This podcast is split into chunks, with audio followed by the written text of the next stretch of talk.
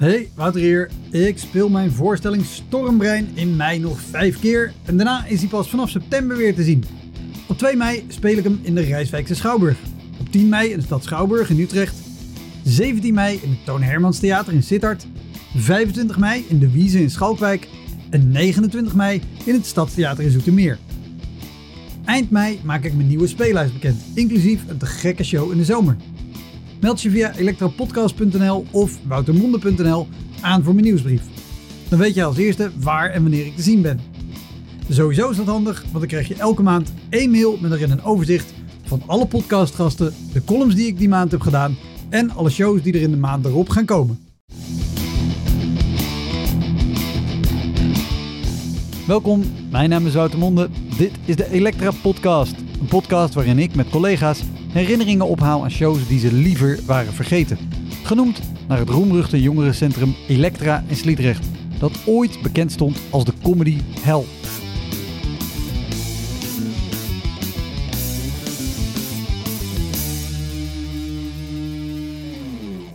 Mijn gast deze keer is Chum Arts, cabaretier. Dus ik begon gewoon over de Koran te vertellen. En toen eh, stak iemand in het publiek stak zijn hand op. En die jongen zegt gewoon heel netjes: Joh, ik ben, eh, ik ben moslim en eh, ik heb liever niet dat je het over dit thema hebt. Maar echt met zo'n beleefdheid, zo'n rust. maar jij moet dan in een split second beslissen: wat ga ik hiermee doen? Weet Ja. je wel? En je ziet de zaal kijken van: Nou, jongen. ja? Ga je maar eens even wat mee doen. Maar op het moment dat je mij even ziet twijfelen als publiek zijnde van wat, wat gaat hij doen? Schreeuwt er iemand achter in de zaal. Ja, het kan een terrorist zijn. Hij kan een bom bij zich hebben. En toen was ik echt in paniek.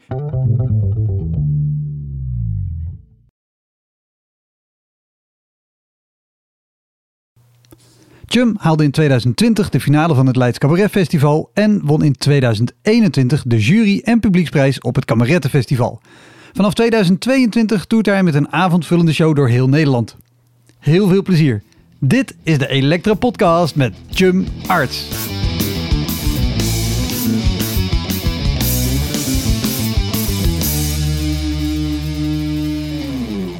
Net waren we aan het opbouwen en toen zei je... ik heb eigenlijk heel erg lang tot Amsterdam Studenten Cabaret Festival... vooral open mics gedaan. K- Kan je uitleggen wat het, wat het verschil is tussen open mics... en zeker de, de comedy open mics... en vervolgens gewoon theatershows of professionele shows... of shows gewoon op leuke, goede plekken? Eh, ja, daar zit wel veel verschil tussen. Alhoewel, je kan bij professionele shows ook nog steeds dingen tegenkomen. Maar daar komen we ook nog wel op. Maar het, het is, eh, ja, ik heb dus eigenlijk in 2013 ben ik ongeveer begonnen met open mics. Nou, in 2018 won ik eh, Amsterdam Studenten Cabaret Festival. En daartussen ja, heb ik gewoon echt vier, vijf jaar echt die open mics gedaan. En dat, dat is toch wel, ja, ja, word je gewoon, ja, je kan van alles tegenkomen qua, ja, het is gewoon niet vanzelfsprekend dat er één eh, publiek is. En dat is even één ding. Maar waar je sowieso rekening mee moet houden, dat er ook avonden kunnen zijn voor vijf mensen. Of eh, dat het zo op het begin is van, gaan jullie spelen überhaupt? Dat er een discussie is, gaan we spelen of niet? Wie gaat er wel en wie gaat er niet spelen? En... En ook natuurlijk, nou ja, het niveau, eh, daar deed ik zeker zelf eh, ook aan mee aan het begin. Dat is ook niet eh, dat het altijd even hoog. Dus dan, dan dat, Nee, dat zorgt er ook voor. Het ja. zijn natuurlijk shows waarbij in principe iedereen zich aan kan melden, ongeacht ervaring of talent of wat dan ook. Ja, En, en de plekken zijn vaak kroegjes of een zaaltje of ja, iets en, wat er voor door moet gaan. ja, en nu zijn het dan uiteindelijk toch wel vaak, zeker bij de, als je op een gegeven moment een beetje weet welke leuke open mics zijn, dan zijn dat ook vaak wel line-ups met maximaal één echt beginner en de rest wel die in elk geval vaker open podia speelt. Ja.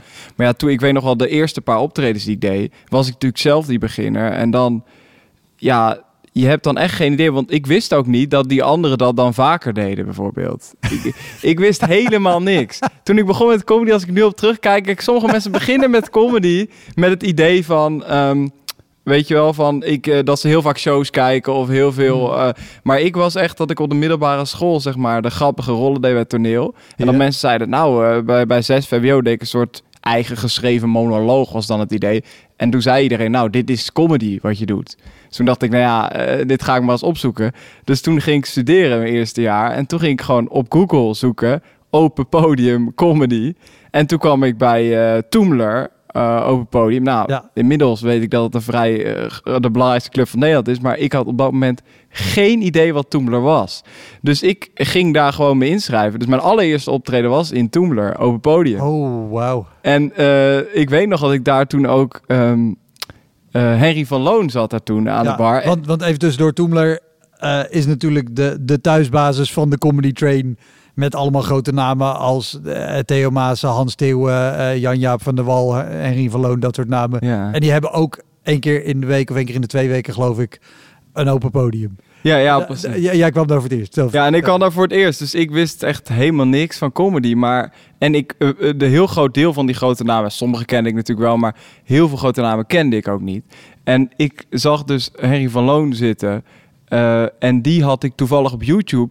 De, had hij zo'n filmpje van drie minuten De Wereld Draait Door. Wat toen toevallig viral ging. Ja, ja, ja. Dus dat was letterlijk het enige waar ik ervan kende. Ik wist niet. eh, Dus ik, ik, ik zei ook gewoon van: Oh, oh, jij bent die gast van dat filmpje van drie minuten de wereld uit door. Ik zeg maar, nu zou ik echt denken: Wow, die guy heeft zeg maar gewoon jaren gestruggeld, jaren gestreden. Is een avond iemand die avondvullende shows maakt. Maar ik zat gewoon tegen hem van. Achteraf dacht ik echt van: Hij moet echt gedacht hebben van: What the fuck. Want ik gewoon zei: Hey, jij bent toch die gozer van dat filmpje? Ja, ik ga dat ook doen. Ik ga ook comedy doen, weet je wel. gewoon echt zo van. In, in 2013, volgens mij, is die bit ook al echt uit 2007 of 2008. Ja, Dus ja, ja. ook al vijf jaar oud. En toen het erger was nog, dat herinner ik me nu nog ineens bij. Oh, dit verhaal had ik helemaal niet. Maar toen had hij, to- toen de tijd dat hij, ehm, eh, zijn vriendin was toen Jennifer Hofman, die actrice. Maar ik wist op dat moment ook, zij zat daarnaast. En ik dacht zo van, oh, ik herken haar gezicht ook ergens van. Dus ik zei ook nog tegen haar van, oh, ga jij ook optreden? Volgens mij ken ik jouw gezicht ook, of zo. ik wist ook helemaal niet dat ze actrice was, of zo. Dat was echt zo, dat was echt mijn begin in Toemelen, zo. Ik weet echt helemaal van niks gewoon. Dat is, Oh. Dan heb ik één keer trouwens nog zo'n soort iets gehad, recentelijk bij Kameretten. En dat er een man in pak ineens zat, eh, naast het podium. Dat is in eh, de, vorig jaar dat ik uh, Kameretten in Nieuw Luxor, dat is een hele grote zaal. En dan Ja. speel ik daar de finale. En ehm, toen was, eh, eh, er zat een man in pak ineens bij, die ik nog helemaal niet had gezien de hele tijd. Dus ik zei, ik loop gewoon op hem af en op de een manier zei ik gewoon van... Hé, hey, ja, eh, wat is jouw eh, functie hier? Of wat, wat doe jij? En hij zo, ik ben eh, de directeur van een nieuwe Luxor. dat was ook zo van, oké, net iets te laag ingezet in hoe ik iemand benader, weet je. Dat nou doet me... Ja, dat, maar die, dat, dat zijn echt wel de twee momenten dat ik dat achteraf echt dacht, oh, ja, bij die kennismaking met hun... eh, met, eh, ja, ik zou niet weten of hij dat nog weet, maar dat was wel echt zo van, Ja. oké, achteraf zou ik echt denken, ik heb hier veel te... En weet je nog hoe, de, hoe, de, hoe, je, hoe je show ging die eerste keer in Toemler? Oh. Ja, dit is wel gelijk eigenlijk een Elektra-podcast. Shit, ik kan me daar ineens weer Oh, zat alles. Ja. Nou, het erge is, wat ik weet, is dat mijn moeder ging kijken. En die wist ook natuurlijk net als ik niks van comedy.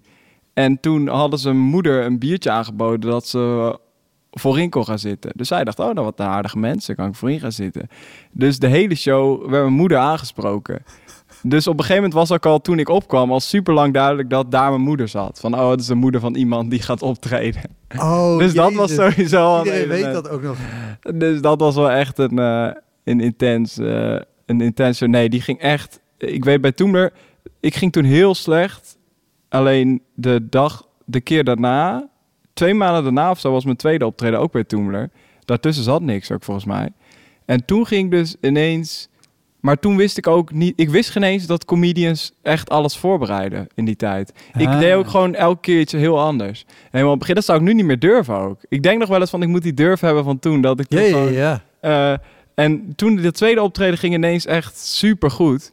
ja, dat was gewoon zo'n toevalstreffer dan. En die heeft me eigenlijk in al die Elektra-podcast, eh, hoe heet het, en al die, eh, al die lastige mics daarna, heb, heeft, heb, heb- heeft dat optreden me eigenlijk altijd gedacht van, huh, toen ging ik ineens even goed als die andere gasten. Dus het Hoe- kan wel. het kan wel. Ja, en daardoor ja. ben ik eigenlijk wel doorgegaan. Dat dat toen, eh, eh, ja, dat, En, en weet, je, weet je nog een open mic te herinneren waarbij je eh, eh, terug naar huis ging en dacht, ja, maar, die, die tweede keer in Toemler, die was wel lekker. Ja, ja, ja, nou, ik weet dat ik dat in de begintijd in het algemeen, als ik heel eerlijk ben, sowieso heel vaak had.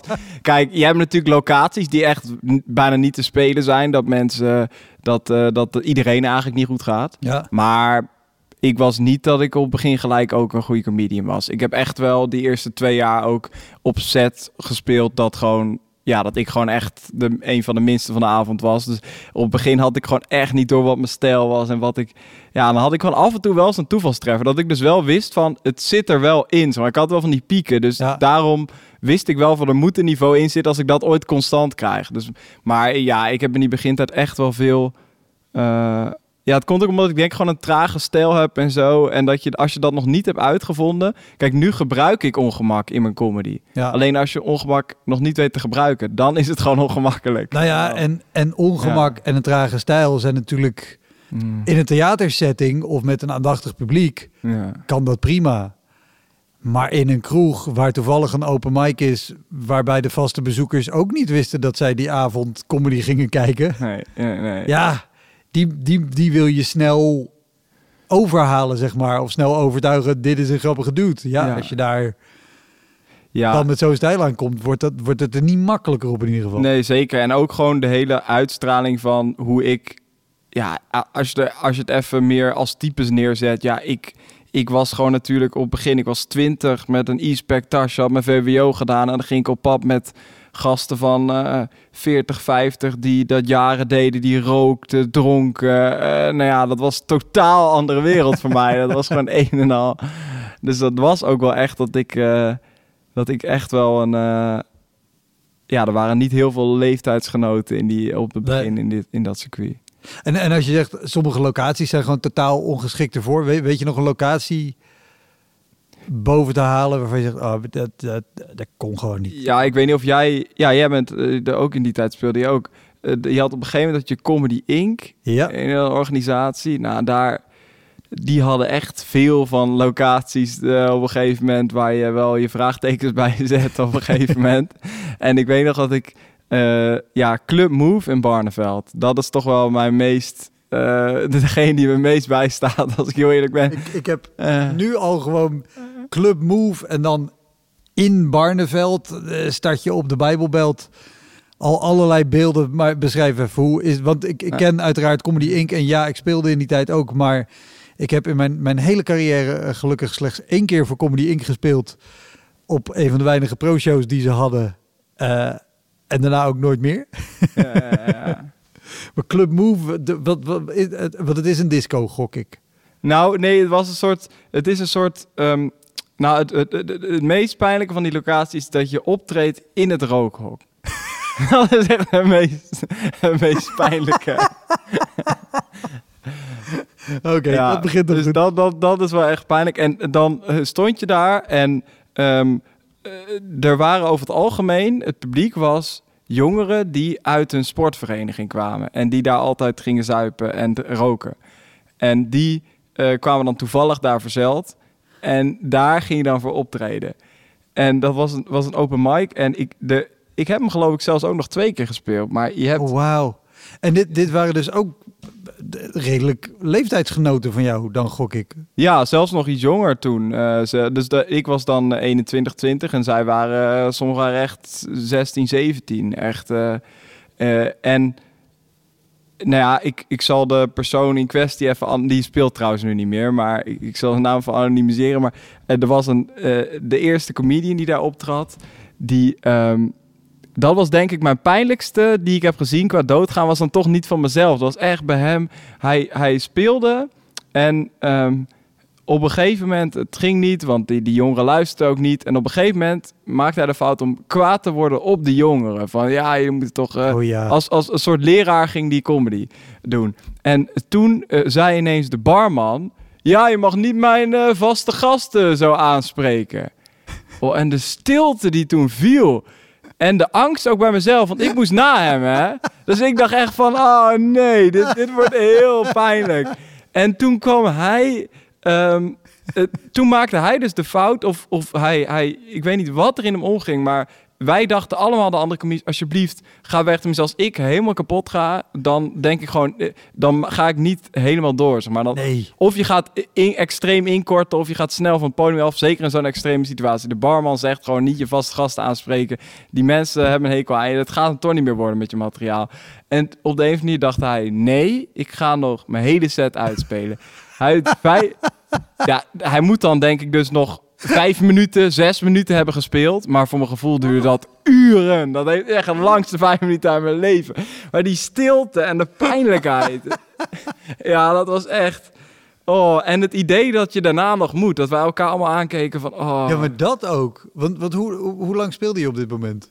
eh, ik speelde toen pas, eh, denk ik, één jaar of eh, qua comedy. Ja, ja. Oh, de, de, dus Ja. over het algemeen heb je dan ook nog niks in huis om te kunnen schakelen of te bedenken, nou dan moet ik misschien juist dit doen of dan moet ik...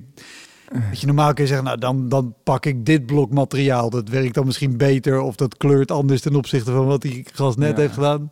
Weet je nog hoe je, hoe, hoe je dan jezelf oplaadt voor zo'n Ja, ik, ik weet nog wel dat het...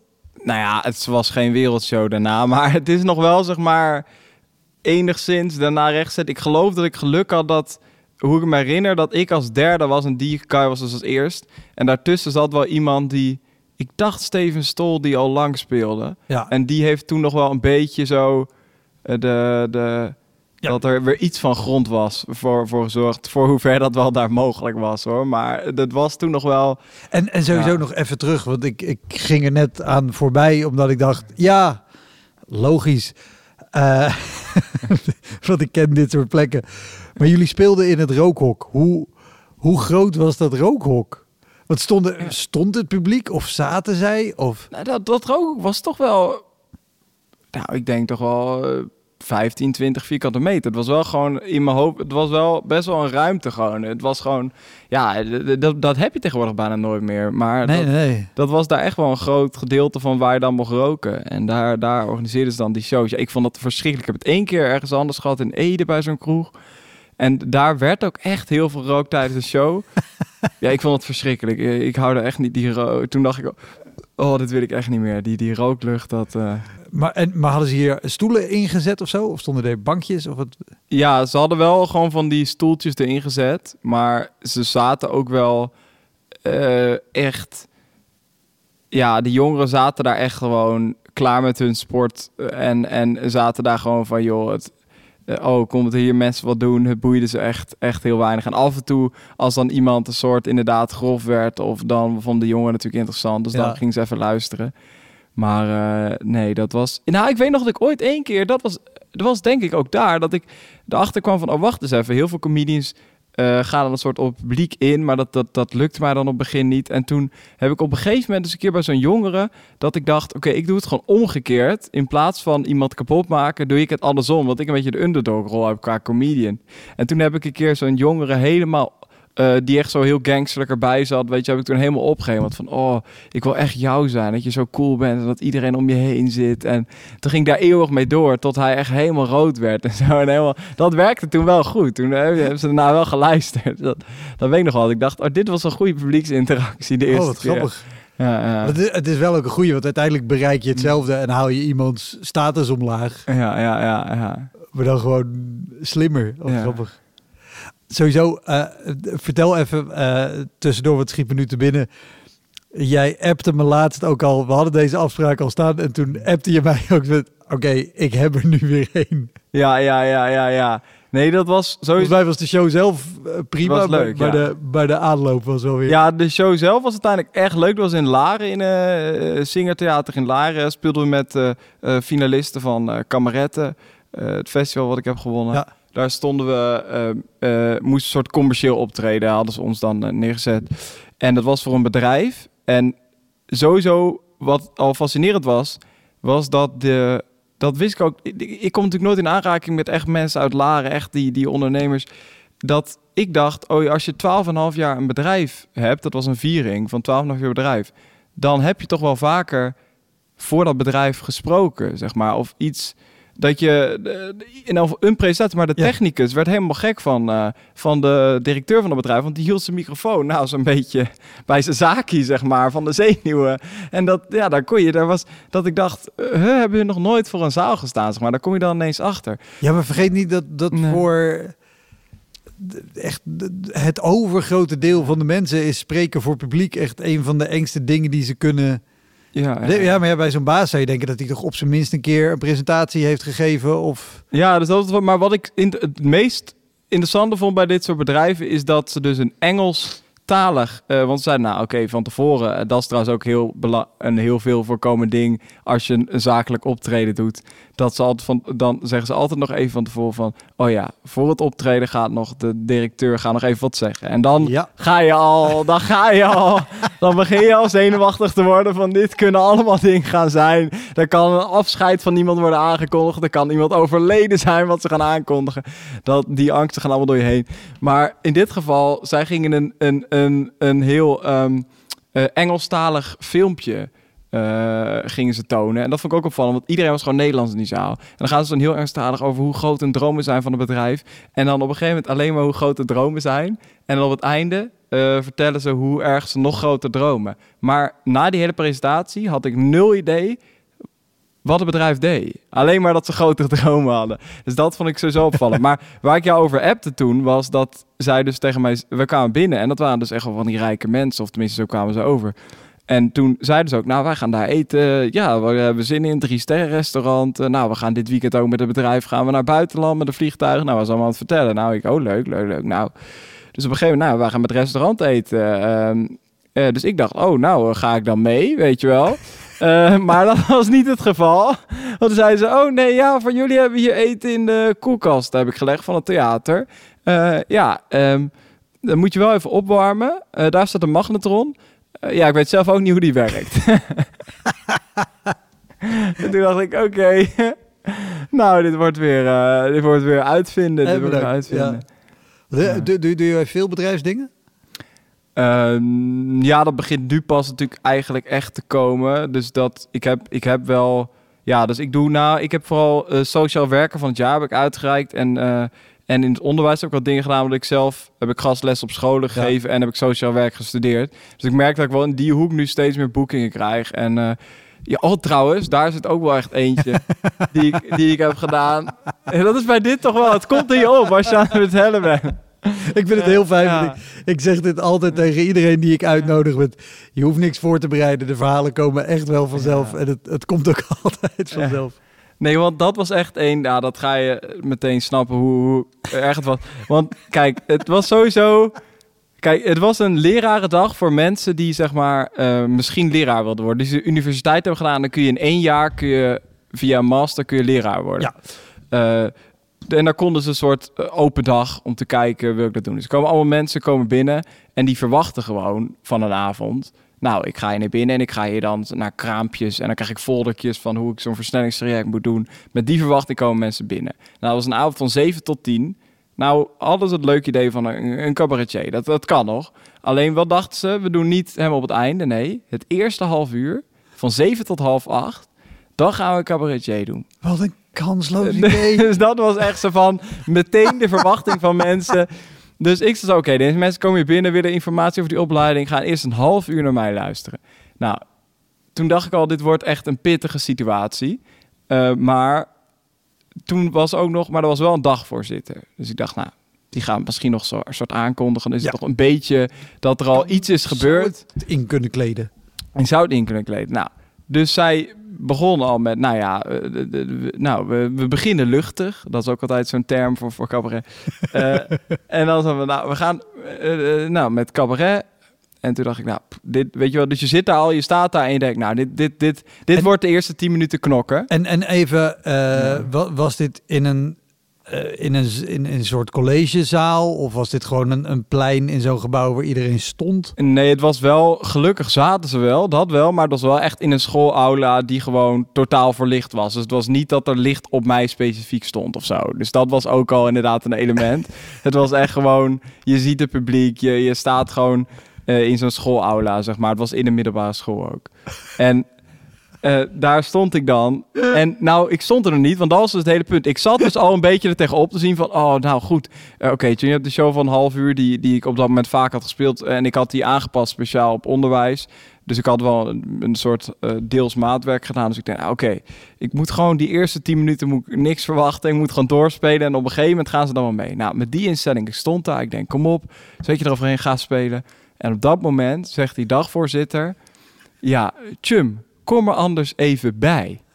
En nee. Toen ging ze mij interviewen voor ik ging optreden. Oh. Nou, dat was een partij pijnlijk. Want dan denk je echt van binnen, dus naar het publiek zit je gewoon leuk die vraagjes te beantwoorden. Maar van binnen denk je echt, dit is zo waanzinnig. Want je hebt gewoon een opbouw als cabaretier. Van op het begin heb je een eerste verhaal wat een betekenis heeft, waardoor ze jou op een bepaalde manier leren kennen. En zo kan je verder bouwen, weet je wel. En ik zat echt zo van, oh, toen moest ik eerst een interviewtje. En toen dacht ik, nou, tijdens het interview dacht ik al, oh, dit is zo, dit breekt zoveel spanning, theatrale spanning af. Dit wordt echt. En toen wist ze ook nog af te sluiten met, nou, dan kan je nu beginnen. En toen liep ze weg. Nee. Dus toen stond ik daar gewoon. En toen moest ik gewoon gaan beginnen. Oh, nou, dat was echt... Maar ook in zo'n setting dat het, dat het dus al gewoon verlicht is en geen podium en, en niks aan wat het enigszins theatraal maakt. En alles wat je nog in zou kunnen zetten, namelijk je opkomst en je begin, Ja, ja, ja. wordt... Oh, jezus. Dus die was echt... En ik heb daar op een van nu nog uitgegaan, maar ik heb echt een soort mezelf ge-MC'd, zeg maar. Zelf, mezelf gepresenteerd dat ik ook echt gewoon nog zei... Nou, mensen, eh, cabaret, jullie hadden het ook niet verwacht dat het zo zou beginnen. Ik heb het ja, ja. allemaal benoemd van... Van ja, eh, nou ja, goed. eh, en, en, en echt, echt zo op die manier begonnen. En toen was het nog echt vijf à tien minuten echt wel bijna geen reactie. En op een gegeven moment, langzamerhand, kreeg ik de mensen mee. Dus dat heeft wel, het heeft wel geduurd, maar het heeft uiteindelijk nog eruit gegaan. Maar het irritante trouwens vind ik ook bij dat soort optredens, als mensen dan zeggen van, of eh, directies of mensen die inhuren van, nee, komt, als ik dan zeg van, nee, maar de techniek moet echt even zo, het licht moet echt even ja, zo, ja. of de stoelen moeten echt even zo. En dan, nee, nee, je zult zien, dat komt wel goed. En dan ga ik, zeg maar, vanaf min 5 knok ik me echt met alles wat ik heb naar een voldoende. En op dat moment zegt hij van... Ja, zie je wel. Zie je wel dat het goed ging. Ja, en dan denk ik ja. echt, ja... Weet je wel, eigenlijk zou je het dan willen verpesten.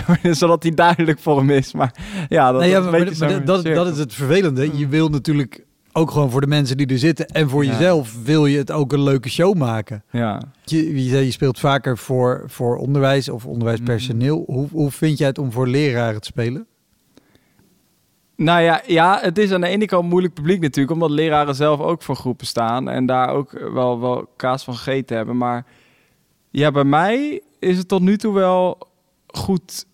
eh, ja, deze was dan inderdaad de setting wel heel dramatisch, maar als het gewoon een chille setting is, dat bevalt mij wel goed. Maar dat heeft ook wel met materiaal te maken natuurlijk, dat ik materiaal wat daar wel op aansluit of wat zij wat zij Ah, oké. Nee, ik, Ja. ik, ik, ik heb ook wel vaker en ook de verhalen al vaker gehoord Ja. Van groepen leraren in, in een zaal. Of zeker gewoon als het één groep leraren is, dat het echt payback is voor alle klassen die ze niet stil hebben kunnen krijgen. Dit, dat krijg jij dan voor je kiezen. Ja, nee, dat is, dat is inderdaad. Je hebt wel. Ja, maar ik heb daar niet zo'n. Inderdaad, daar heb ik op zich. Maar ik heb ook niet extreem vaak voor alleen leraren. Ja, bij. Maar daar was het altijd wel. eh, ja, daar want dat was bijvoorbeeld bij mijn oude stageschool. En dan hadden. Ja, dan heb je al een soort sympathie. Ja. een deel jou kent. En dan, eh, dan heb je altijd wel dat als je een paar belang. Je, hebt in groepen die elkaar kennen. Dat vraag ik ook altijd bij een boeking van. Kent het publiek, kennen die elkaar? Mm. Want dan heb je altijd een soort een paar mensen die eigenlijk bepalen of het leuk wordt. En die moet je op een gegeven moment zien te weten wie dat zijn. Want dan. God, ik heb ook nog eens een keer in zo'n studentenvereniging in Leeuwarden gespeeld. En ken je die ook? Dat, ja, ik, ik, denk- ik denk dat ik Ja. er ook ben geweest. Want dat was dan een soort damesdispuut. ja. En die. eh, dus dat je op, begin, op begin was een soort rock'n'roll van... oh, gaan we nou alleen voor vrouwen spelen? Maar dat bleek dan niet zo te zijn, want die organiseerde Ja, het gewoon oh, ja, voor andere... Daar ben ik ook geweest. Ja, ja, ja. ja. Een hele gore sociëteit. Ja, echt heel goor. inderdaad, heel goor. Ik weet dat ik daar best wel wat grap over heb gemaakt. En, maar ik weet dus dat ik daar bijvoorbeeld echt dacht... om dit te, te laten slagen... zij praat ook echt op het begin eh, veel. En ik was als eerst. En ik dacht, om dit te laten slagen... ik moet iets weten van hun vereniging. Want Ja. anders gaat het... weet je, op dit soort plekken... als je gewoon je normale set gaat doen... Nee, nee, nee, nee, nee. het gaat er moeilijk worden. En toen heb ik dus inderdaad allemaal dingen gevraagd over hun juist degene die een soort hun, ja, hoe noem je dat een vereniging, hun, hun, hun directeur of hun hebben er allerlei Latijnse namen voor, dat weet ik even niet meer. Prezes. Maar, ja, prezes. Ja, de, de- de- daar heb ik ze allemaal dingen over gevraagd. Dus ik begon gewoon hem te roosten aan het begin. Oh, wat goed. En dat, dat werkte toen wel goed. Maar vervolgens was het wel lastig om dan weer naar je materiaal te gaan. Want dan, Ja, dat, dat is het Ja. gevaar. Als, als, als, die, als die improv heel goed gaat of die dingen over hun en dan naar je gewone materiaal. Ja, dat had ik wel. Achteraf had ik toen wel nog meer aan mijn stem moeten aanpassen. Want ik had ook wel stukken die echt, te, hoe heet het, waar te lang, echt een theatershow was ik toen mee bezig. En toen had ik echt wel stukken waar gewoon te lang geen grap in zat. Ja, En dat ik merkte dat ik ze toen heel snel kwijtraakte. Omdat zij toch een beetje soort... Ja, toch net niet helemaal luisteren of zo. Toch, toch wachten van, is er iets grappigs waar we met z'n allen om kunnen lachen? Oké, nee, nou dan, wacht, dan ga ik ondertussen weer eventjes een biertje bestellen. Of ga ik weer even wat anders doen. oh, ik... Hey, je had ook nog steekwoorden, zei je. Ja, ja, ja. Ik zal nog even kijken. Want ik had, eh, ik, ik had even inderdaad eh, een paar dingen opgeschreven. Dat ik dacht, oh, die moet ik niet vergeten. Om, om te zeggen. Eh, oh ja, dit is sowieso echt een... ehm, ik had een... ehm, dat is denk ik wel mijn... Een van mijn pijnlijkste dingen ook. Dat ik op een gegeven moment... Nou, dat was... Ik speelde denk ik twee, drie jaar of zo. Dat was wel echt in die open mic tijd nog. En toen had ik... ehm, ergens een keer goed gespeeld. Dat Wilco Terwijn meer gezien. Die, die, die organiseerde ook veel Ja. shows.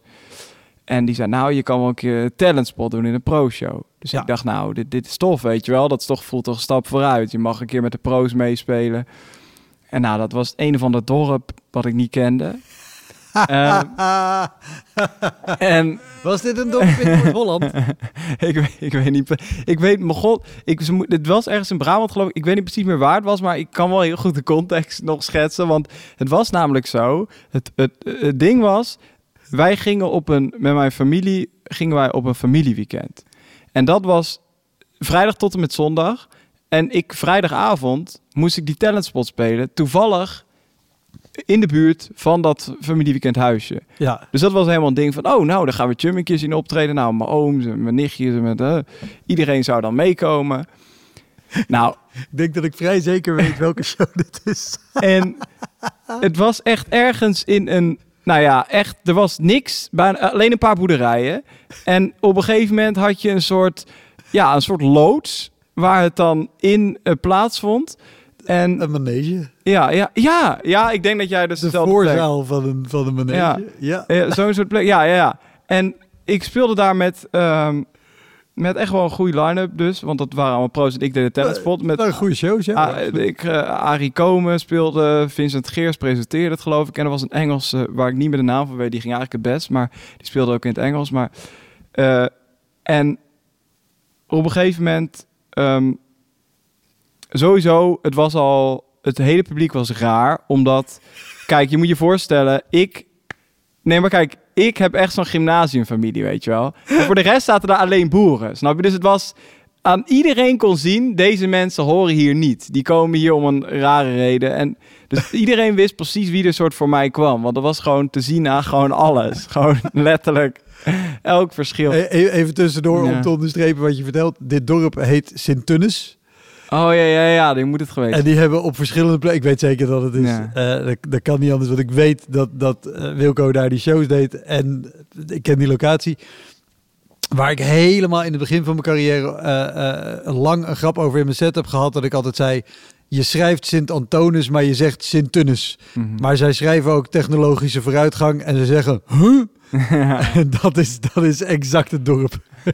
Ja, en ik, ik, ik, ik stond daar. En nou, voor de show was al dat die. Ja, de, de- ik weet oprecht even zijn naam niet meer. Maar George. dat. eh, er was. Omdat, omdat de Nederlandse. Die ken ik niet op een gegeven moment allemaal. Maar er was de- de- ook één Engelstalige Oh comedian. ja, ik dacht En dat je de die- uitbater bedoelde. Nee, oh nee, die, ja. nee, er was een, een Engelstalige comedian die. die ehm, en die was op het begin, vooraf voor de show, die ging uiteindelijk heel goed. Maar die was vooraf, omdat hij heel grof materiaal had, was hij niet, eh, kon hij niet appreciëren dat ik, eh, met de jongste van mijn familie, mijn nichtjes, die waren 12 en 14 of zo toen. Dat kon hij niet eh, waarderen dat ik die had meegenomen.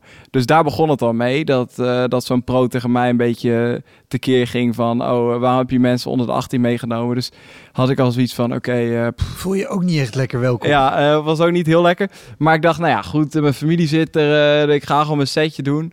En ehm, nou, dat liep allemaal heel matig. En dat liep allemaal echt ja, toen dacht ik wel van, oh, blijkbaar heb ik of nog niet dit niveau, of het was ook gewoon de setting die mij, ja, dat de rest van dat publiek, behalve mijn familie, ja, die, die zijn niet echt voor mijn filosofische materiaal te porren. dus het was echt, nou, 12 minuten is zo'n talentspot. Nou, dat was echt, ja, af en toe inderdaad hoor ik iemand van mijn familie lachen, maar voor de rest was het echt doodstil. En ik weet nog, ik, ik ging af en ik dacht, nou ja, kijk, de comedians die dit luisteren, zullen herkennen. Als jij een optreden hebt gehad en je gaat gewoon dood, noemen we dat dan, dat, dat Ja. weinig wordt gelachen. Dan wil je maar één ding, je wil zo snel mogelijk naar huis. Maar je moet je voorstellen dat je dan dus het hele weekend dat publiek dat jou heeft dood zien gaan Oh, ja, met jou meeneemt. Jezus. Het hele weekend. Oh, wat verschrikkelijk. Dus het hele weekend ga ik met die familiedans die vrijdag tot en met zondag in het huisje. En ik heb echt het hele weekend heb ik moeten horen, je stond er wel. En al die termen. Oh, echt. dat Alles. van, Ja, jij had meer een verhaal. En al die termen. Echt. Ja. Oh, wat... ja. Het, het, dat soort opmerkingen zijn altijd heel erg lief bedoeld. Maar Ja. dan zeg ja, maar ik, ik snap nog steeds wat je hier probeert mee te verbloemen. Ja, ja, ja. En het was ook wel echt dat ik toen al wel... Nee, het was toch al wel iets... Ik geloof dat ik toen al wel richting ACF aan het gaan was. Het, het- ik speelde echt al wel even. Het was nog wel in de open mic tijd. Maar het was wel echt dat ik wist van... Ik kan eigenlijk beter, weet je wel. Dat-. Dan gaat het je nog meer frustreren eigenlijk. Al helemaal aan het begin. Dan dacht ik gewoon van... Ja, ik, ik, ik kan het ook eigenlijk nog helemaal niet. En op een gegeven moment dan weet je gewoon van... Ik kan wel iets. En als het er dan niet uitkomt, wordt het juist frustrerend. Ja, ja, ja, ja, Maar dan, absoluut. Hoi, Wouter hier. Wist je dat er al meer dan 160 afleveringen van Elektra online staan? Dus het kan heel goed dat je net die aflevering hebt gemist met een comedian of cabaretier die jij echt helemaal te gek vindt. Op elektrapodcast.nl kan je makkelijk zoeken op de naam van de gast. En daar kan je ook heel makkelijk doneren of crewmember worden om mij te steunen bij het maken van deze podcast. Als je in je podcast of streaming app even klikt op abonneren of volgen, dat is gratis, krijg je elke week een melding als er een nieuwe aflevering klaar staat. Oké, snel weer terug. Ik ben ooit jurylid geweest bij de Comedy Talent Award. Een, Mhm. een, een prijs vanuit het Utrecht Comedy Festival, het Comedyhuis. Toen vroeg alsof ik wilde jureren. Iets wat ik één keer heb gedaan en nooit meer gaan doen.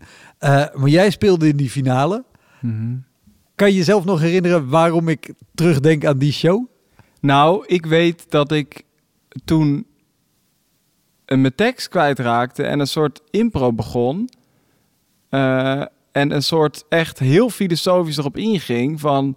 Ja, waarom zitten we hier eigenlijk allemaal? Eh, wat eh, een wedstrijd laten we eens bekijken op het niveau van vergankelijkheid. Dus ik weet niet, zo'n soort iets. Ik ging ineens heel filosofisch en dat werkte toen heel goed. Ja. Ik heb toen uiteindelijk die publieks, eh publieksstemmen gewonnen.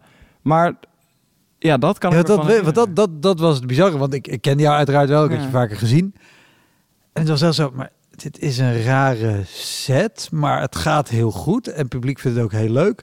En dat je achteraf zei, ja, ik had een blackout en ik had echt totaal geen idee Ja, wat ik had voorbereid of wat ik had willen doen. Dus zo, oké. Ja, er was echt een blackout moment. Maar dat was ook uit een echt soort frustratie. Omdat het vaak bij die wet, tenminste dat soort kleine wedstrijdjes zeker, eh, waar ik toen aan meedeed, dat dan had je gewoon elke keer dat op een gegeven moment. ehm, we hadden die, een try-out gedaan met z'n allen. En die ging super leuk. En ik was als vierde van de zes die avond, dat weet ik nog. En die eerste drie deden gewoon even goed als de try-out. Maar mensen gaan minder lachen, omdat mensen komen voor iemand vaak. Ja. En hebben dan een soort spanning van gaat het allemaal goed? Gaat het allemaal goed? Ja, ja, ja. En eh, toen bij mij ging er dus iets fout. Namelijk, ik, ik, ik wisselde echt de zin om. Ik, ik wist het niet meer. Ik kreeg een blackout inderdaad. En dan hoor je het publiek echt gewoon...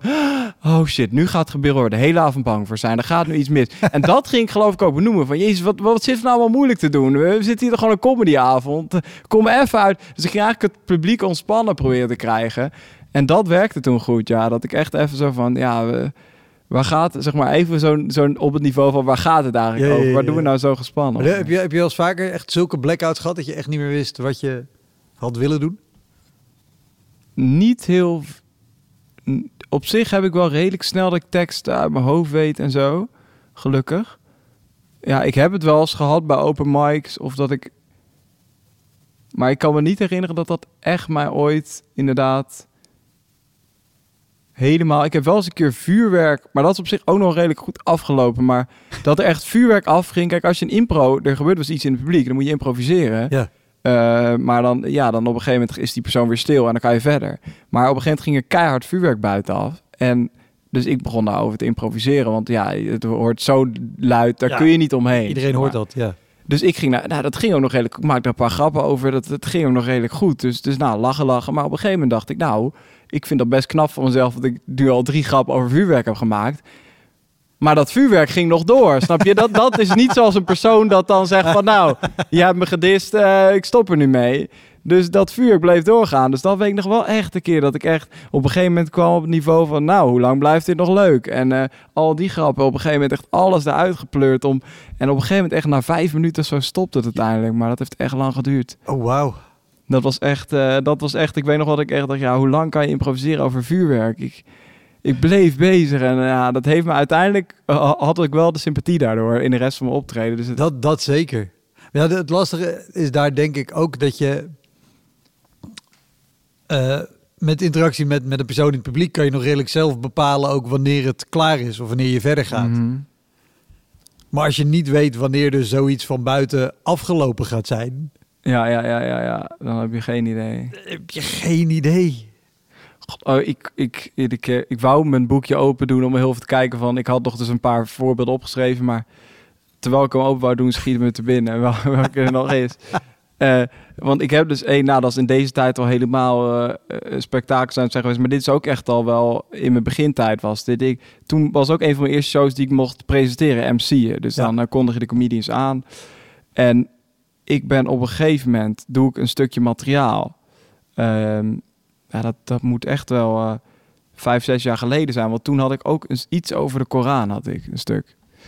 Ehm, en dat was eigenlijk heel positief. Want het eigenlijk, de, de, de main, mijn main point was eigenlijk juist tegen atheïsten gericht. Dat ik juist het geloof een keer eh, positief ging belichten. Alleen, er zijn ook mensen die wachten dat niet af, dat punt. dus ik begon gewoon over de Koran te vertellen. En toen eh, stak iemand in het publiek stak zijn hand op. Eh, dus ja, ik reageer daar wel op. Want als iemand zo zijn hand eh, heel hoog omhoog steekt. Sowieso een raar moment ook in een show lijkt me dat als iemand dat iemand iets roept is zo raar, maar als iemand echt zijn hand omhoog Ja, maar dus het was ook wel eigenlijk... heel beleefd. Ja, heel beleefd ook. Dus dat maar, maakt... da- maar daarom des te meer kan je volgens mij ook niet negeren, zeg maar. Nee, want wat ook zo beleefd was. Van, oh, je stak netjes zijn hand omhoog. Dus ik denk, inderdaad, precies dat was ook het contrast. Van zo beleefd hij.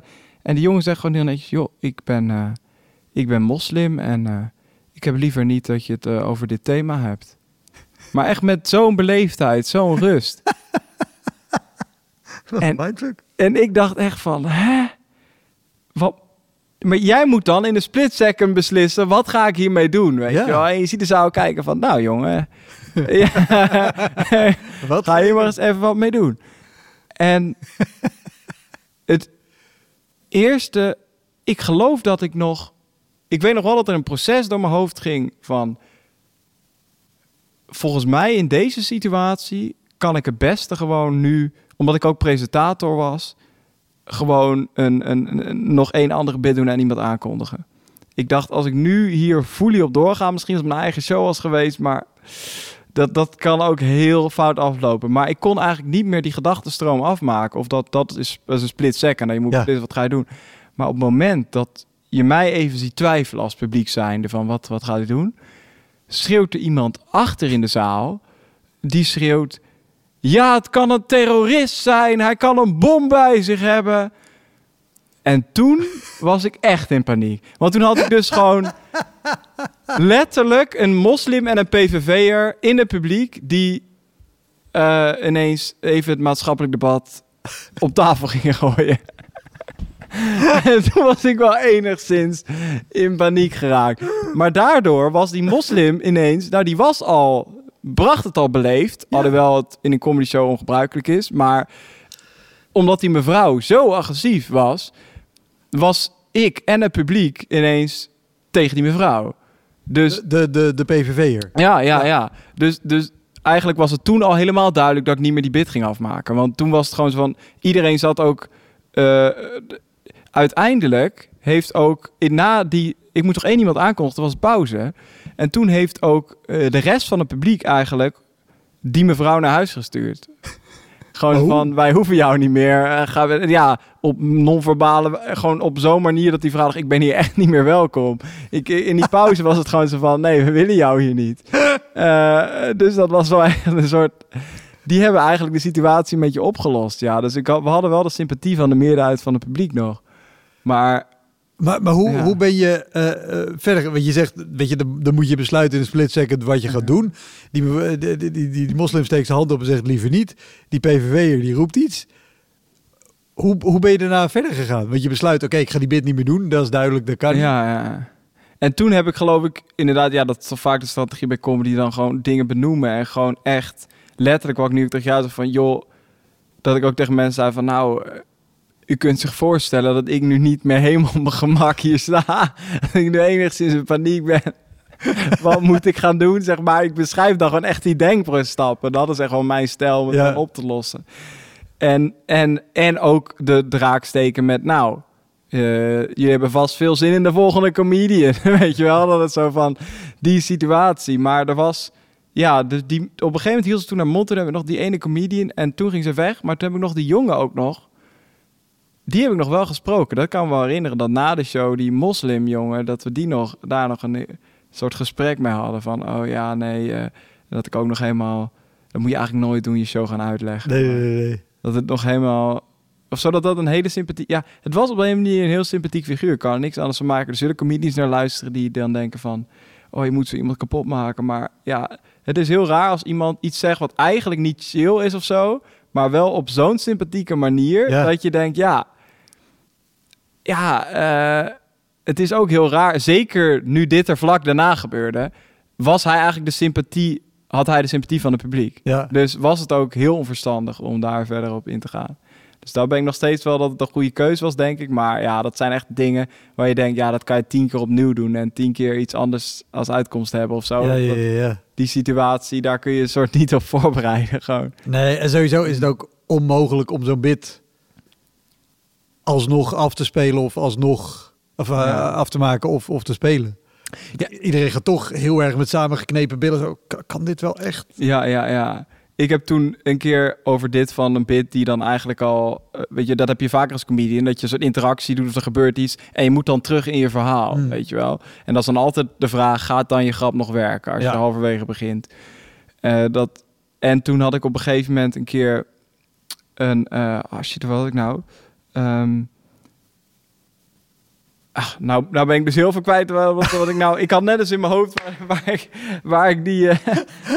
Hè, ik, had, ik had een show dat ik... Een, ah, Als je dit Ik kom er acteert, zo nog wat mij betreft een gouden Ja, ja, ja.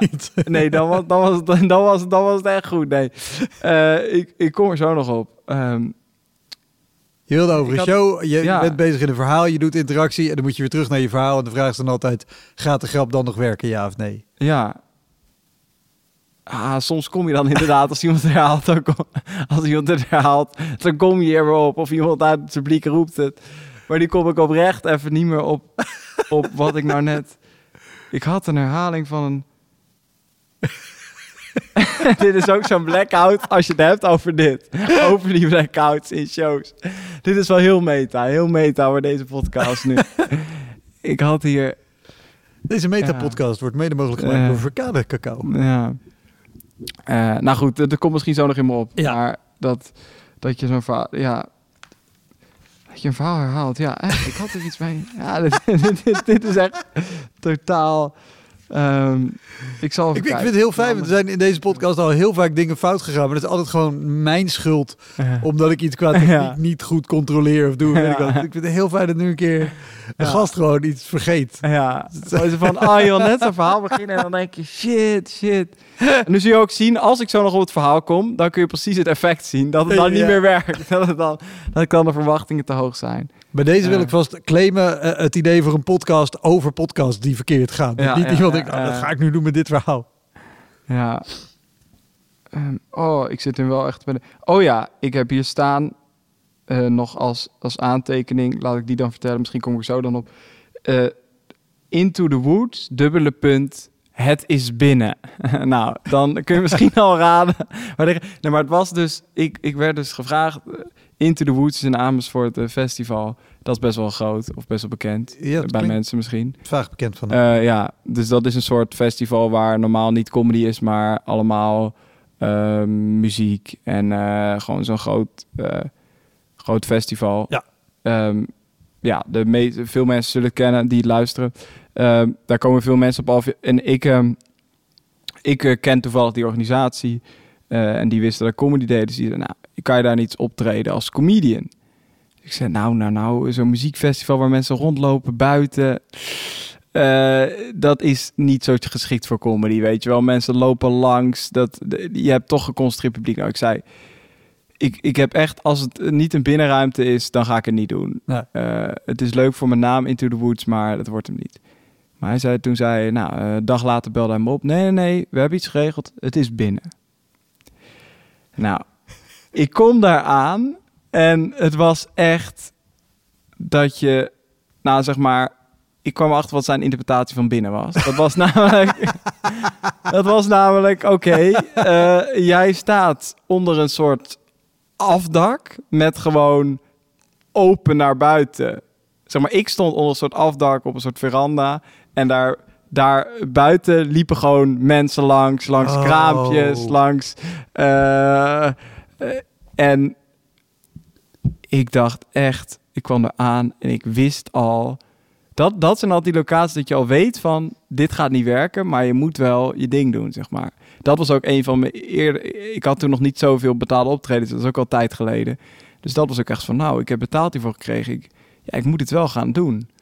Ehm, dus ik stond daar en de, nou, de microfoon. Maar ja, er stond wel ergens zo'n bordje van zo laat begint die show. Stond naast dat afdakje, zeg maar. maar ja, mensen die liepen daar gewoon rond. Die, die lopen op zo'n festival. Ben je gewend om rond te lopen? Ga je drankjes halen? Ga je eens een keer een Ja, ja, muzikant ja. bekijken? Eh, en nou ja, goed. Iedereen liep daar gewoon langs. En op een gegeven moment denk ik, ja, ik moet toch publiek verzamelen. Dus toen heb ik gewoon maar zelf met die microfoon ben ik gaan roepen naar mensen die langs liepen van, nou, ik ga zo een show beginnen, ik ga zo een show beginnen. Nou, dus toen heb ik eigenlijk een soort mensen erbij gehaald. En toen heb ik echt, nou, nog wel zeker 20, 25 minuten heb ik gewoon gespeeld voor, nou ja, die mensen die, die op een gegeven moment zat er een groepje, maar ja, die werden ook natuurlijk zoveel afgeleid, want er liepen nog mensen achterlangs, er kwamen af en toe mensen bij. Had je, had je geronseld ongeveer? Nou, ik denk wel 20, 30 man of zo. Oké, ja. Dus dat was nog oké. Maar we liepen daar ook natuurlijk echt heel veel. Dat, daar lopen daar in. Dat is een heel groot terrein. Maar daar, daar liepen echt wel honderden mensen. Dus op een gegeven er bleven gewoon mensen langslopen. En op een gegeven moment, als er een keer wat goed En ging. ik neem aan dat er elders op het terrein ook natuurlijk muziek was of dingen of weet ik wat. Dus ook lekker veel. lawaai. Ja, je hoorde gewoon heel veel lawaai, vooral van andere mensen die gewoon langs liepen en dachten, oh, oh, is daar iets bezig, weet je wel. Want in de buurt hoorde je nog op mijn microfoon, maar een paar meter verderop eh, dachten ze gewoon, oh, oh, er is iemand aan het praten. Oh, wat is er aan de hand? Nou, en als ik dan geluk had dat er net mensen langskwamen en er werd toevallig gelachen nog enigszins om iets. Er werd nog enigszins, bij kortere grappen werd er dan nog wel gelachen. Bij langere verhalen, die werkte echt totaal niet. Dus die korte grappen, daar werd er nog wel gelachen. En dan zag je mensen nog wel eens van, oh, nou, ik sluit even aan. Ik ga eens even kijken. Maar ja, zat ik midden in een opbouw. Ja, En dan eh, was het ook zo van, nou ja, dan zag je soms even zo 30 seconden staan van, nou, kijk of er een grap voorbij komt. Nou, nee, toch niet. Ik loop weer verder, weet ja, je wel. Oh. En dat was echt, oh, en dat heb ik dus ook onthouden van, je moet echt specificeren eh, van, ik, ik ga nu echt het af van, hey, het moet zittend publiek zijn, het moet binnen zijn, het moet, maar met binnen bedoel ik een afgesloten ruimte. ja, ja, Oh, ja. en wat ik, wat ik heel mooi vind in dit verhaal is dus ook de misvatting die organisatie nog wel eens hebben. Ze, Hmm. nee, maar als je gewoon begint en dan, dan komen er vanzelf wel mensen bij als ze horen dat het leuk is. Nee, dat Ja. gebeurt niet. Want het is precies wat je zegt. Je zit halverwege een verhaal, dus mensen horen wel lachen, denken, oh wat is dit? Ik weet niet waar het over gaat. Die missen die hele opbouw en die lopen weer verder. Oh, nu kom ik op het verhaal wat ik ben vergeten. Nou, Ja, ja, ja. Nee, want ik, eh, ik, ik was dus... eh, eh, mijn, je hebt wel wat mensen die gaan aankondigen, die kondigen me aan bij een zakelijk optreden ook. Maar die mevrouw, die had dus een YouTube-filmpje van mij gezien. En toen heb ik dus een keer... dus zij vertelde in de aankondiging... eigenlijk in principe mijn bid. Mijn bid die ik in het YouTube-filmpje deed. Van alles heel leuk, want ik heb hem op YouTube gezien. Ging ze dat helemaal navertellen. oh, Eh, Maar het, Waarom? het punt was, ik wilde die bit gaan doen. Ja. En ik kon hem ook niet zomaar uitknippen, omdat het zeg maar een, een, een verhaaltje was waar ik dingen aan had opgehangen. Dus daarna kwamen nog dingen die daarover gingen. Dus ik dacht ook, shit, ik kan hem er ook niet zomaar uitknippen. En toen heb ik dus, daar moest ik daar dus aan denken bij verhalen die, eh, dat je je bit moet hervatten. Eh, terwijl dat, dat ik dacht, oké, ik ga hem toch doen. Maar deze mensen hebben letterlijk dit verhaal al gehoord. En dat was wel een heel mooi moment, omdat die mevrouw, toen zij het navertelde, werd er niet echt gelachen of zo. Want ja, ze vertelde het toch een beetje Ja, ja, random ja. na. En toen ging ik dus precies dat doen wat die mevrouw deed. Exact dezelfde tekst. En toen moesten mensen er dus om lachen. En toen dacht ik echt, ja, nu begin ik comedy echt door te krijgen. toen, toen zei ik ook echt tegen die mensen, ja, dit is dus precies wat... Dit, nu krijgen jullie een inkijkje in wat comedy is, zei ik ook echt tegen die mensen. Van dit. Dus toen was zo, maar toen was ik wel nerveus toen ik dat ging doen. Want ik dacht, ja, het kan ook fout gaan. Dat Ja, ja, ja. ik dan precies dit ga, ga vertellen en dan... Ja, maar dat is dus inderdaad zo'n balans van elke keer als er iets gebeurt... of als je iets opnieuw gaat vertellen of zo, dan denk je... Ja, dit kan ook, dit kan ook. Ik heb ook wel eens inderdaad dat grappen die altijd werken... en er is net een interactie geweest en je komt... je denkt, ik ga toch het verhaal afmaken... en dat er dan niks meer komt, omdat het dan gewoon niet meer... eh, niet meer werkt. Of dat je dan niet weet, dan denk je... oh nee, ik ga deze fout niet maken. Ik ga niet meer verhaal afmaken. Maar dan denk je... maar waar begin ik dan wel? Waar, Ja, ja, ja. Waar ga ik dan wel eh, verder? Ja.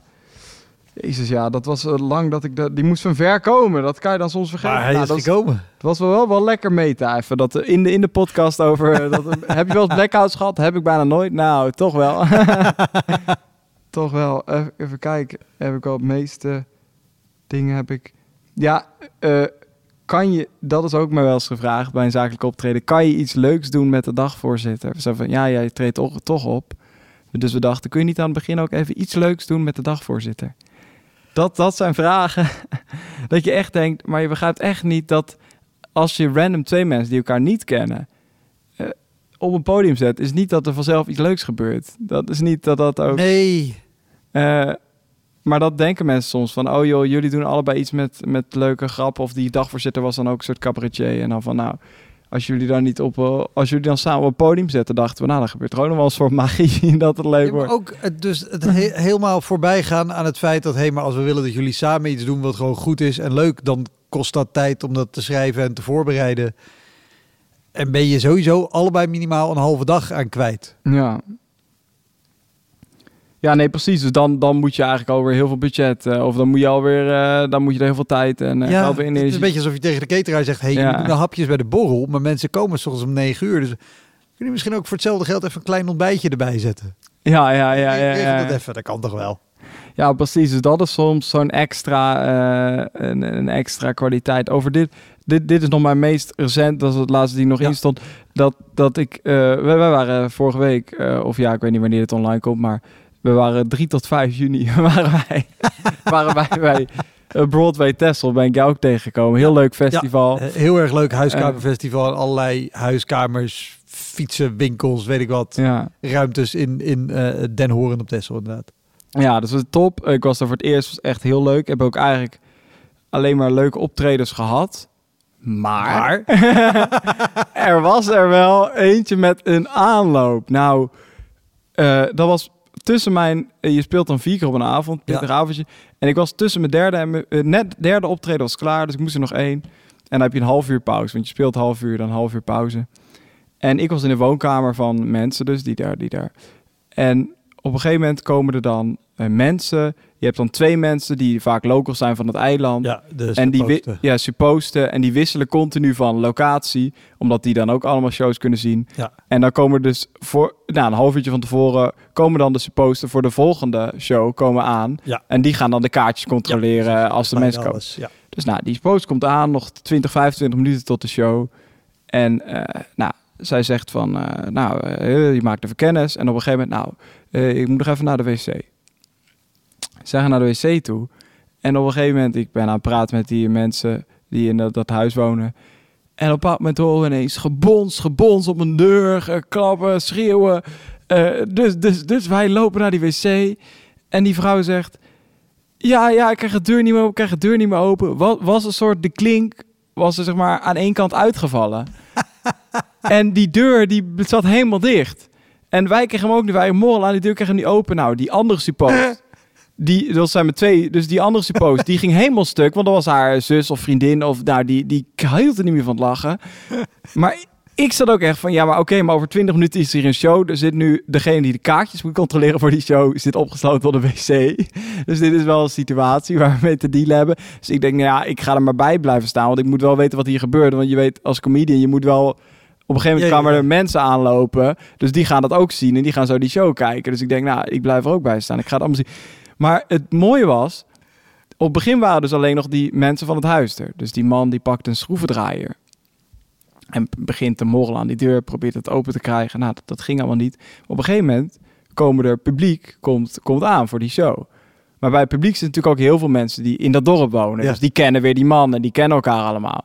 Dus, en dat is, vind ik zo'n leuk fenomeen bij mannen onder elkaar. Dat op een gegeven moment, die man had dus een schroevendraaier. Nou, toen kwam de volgende man uit het publiek kwam aan met een, met een nog iets groter ding.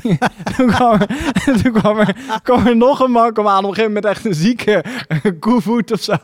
Een zieke hendel. en die kwam daar. En nou, nou, nou, we gaan de klusje wel even klaren. En echt zo buurman en buurman. Ja, ja, ja. En echt, nou, die deur, die is, daar is niks meer van over uiteindelijk. Het duurde en het duurde. En op een gegeven moment kwam ook nog, eh, ja, Sylvester Zwaneveld kan kijken bij die show, die kwam ook nog aan. Er kwamen, er kwamen mensen aan. Eh, op een gegeven moment, het hele publiek stond er al. En nou, dat was echt een voorprogramma van heb ik jou daar. En op een gegeven moment, bam, bam, die deur. En, en op een gegeven moment was echt gewoon een heel gat gewoon. Nou, die mensen die moeten echt die, geur, eh, die deur gaan repareren.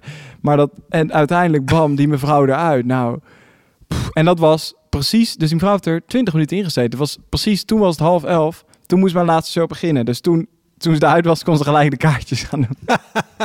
en toen was het zo van, oké, nou, eh, ga zitten. En eh, toen was het, eh, was meteen een show beginnen. Dus was dan meteen even die situatie. Ja, Ja, ja, nou ja, deze show is al mede mogelijk gemaakt door heel wat mensen in het publiek die al hun gereedschap erbij hebben gehaald om dit mede mogelijk te maken.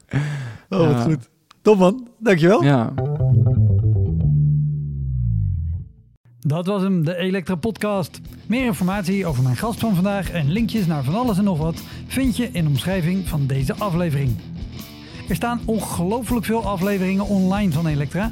En op elektrapodcast.nl kan je makkelijk zoeken op de naam van jouw favoriete comedians en cabaretiers. Je kan daar ook eenmalig doneren of crewmember worden. Als crewmember betaal je maandelijks een klein bedrag, maar dan krijg je ook nog eens bonusmateriaal. Je luistert voortaan zonder onderbrekingen en je krijgt consumptiebonnen die je kan inleveren bij een show van mij. Ik vind het sowieso te gek als je een keer komt kijken bij mij. Dus ga naar woutermonde.nl, daar zie je precies waar en wanneer ik optreed. Of meld je aan voor de nieuwsbrief, dan hou ik je op die manier op de hoogte. En dan nog iets, elke vrijdagmorgen doe ik een column op radiostation Kink. Je kan die column terugluisteren als podcast. Hij heet Kink op de Week en je vindt hem in de app waar je ook deze podcast luistert. Oké, tot de volgende Elektra. Hoi!